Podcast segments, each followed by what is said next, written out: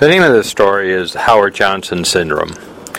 Actually, this story I've known since I was about 17 years old.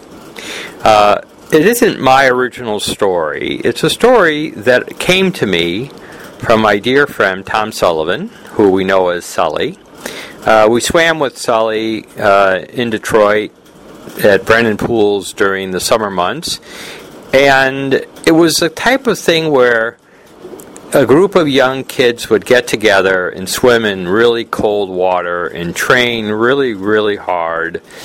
And it was it was clear that we weren't the average kid on the block, just by virtue of the fact that we went there every morning and went through this grueling uh, workout in the pool and Sully would always try to make us feel and understand that we weren't just the normal run of the mid, run of the mill kids. That there was something special about us. And the way he would explain to us that we were special was to relate to us what he coined as the Howard Johnson syndrome. Now, here's how it goes. He used to tell us the reason it's called Howard Johnson and not Baskin and Robbins is because Baskin and Robbins doesn't have restrooms. And because it doesn't have restrooms, it clearly doesn't recognize a need to help to facilitate all of the human needs that there are. And it only, even though it may have 31 flavors, because it doesn't have restrooms, it it lacks in that sense. But Howard Johnson's is not like that at all. Howard Johnson's has restrooms, and Howard Johnson's has a special on Wednesday night, all the fish that you can eat. And Howard Johnson's has has probably more than 31 flavors. But was what was also unique about Howard Johnson's was Howard Johnson's had a flavor of the day or the flavor of the month. And Sully used to explain to us that if you go in there on Wednesday night and have all the fish cakes that you can eat, then the, the waitress is going to come over to you and she's going to try to get you to buy a dessert, to buy some ice cream. And she's going to show you the menu. And she's going to show you here's chocolate, here's vanilla, here's strawberry, because she knows that most of the people who come in there are going to want either chocolate or vanilla or strawberry. But then she'll think maybe she's got something special sitting in front of her, and she's going to try to sell you the flavor of the day, like mocha chip, or daiquiri ice, or you know, bubblegum cherry. She's going to try to to sell you on the flavor of the day.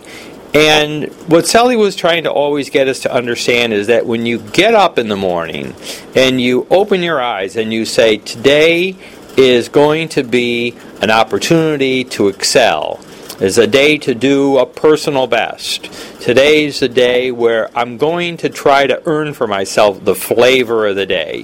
That I'm not just going to be satisfied with being chocolate or vanilla or strawberry, but rather I'm going for the flavor of the day. And in fact, that's what we used to do during the course of the training.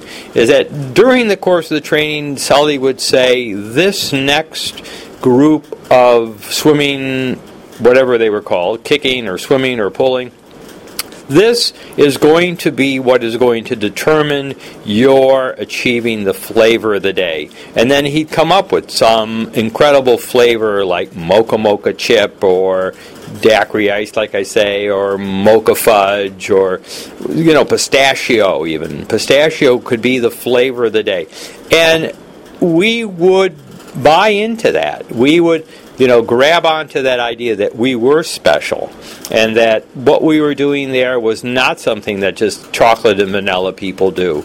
That in fact we were special and that is something which I've carried with me even to today. And I've told my children on numerous occasions don't be chocolate and vanilla, be the flavor of the day. Find out what the flavor of the day is and pick the flavor of the day. And then as you go through your daily routine, try to recognize which event is it that you, is facing you that is presenting you with this is the challenge.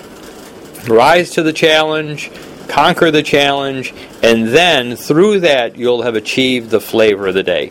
And it's something that I've used numerous, numerous times uh, during the course of my life. And even this morning, when I started exercising again after taking a, a month long furlough on exercising, I got on that bike and said, Today, the flavor of the day is mocha mocha chip.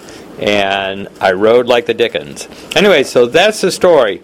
My suggestion is pick a flavor of the day and figure out what you need to do to achieve it and go for it. That's the story. Take care. Bye bye.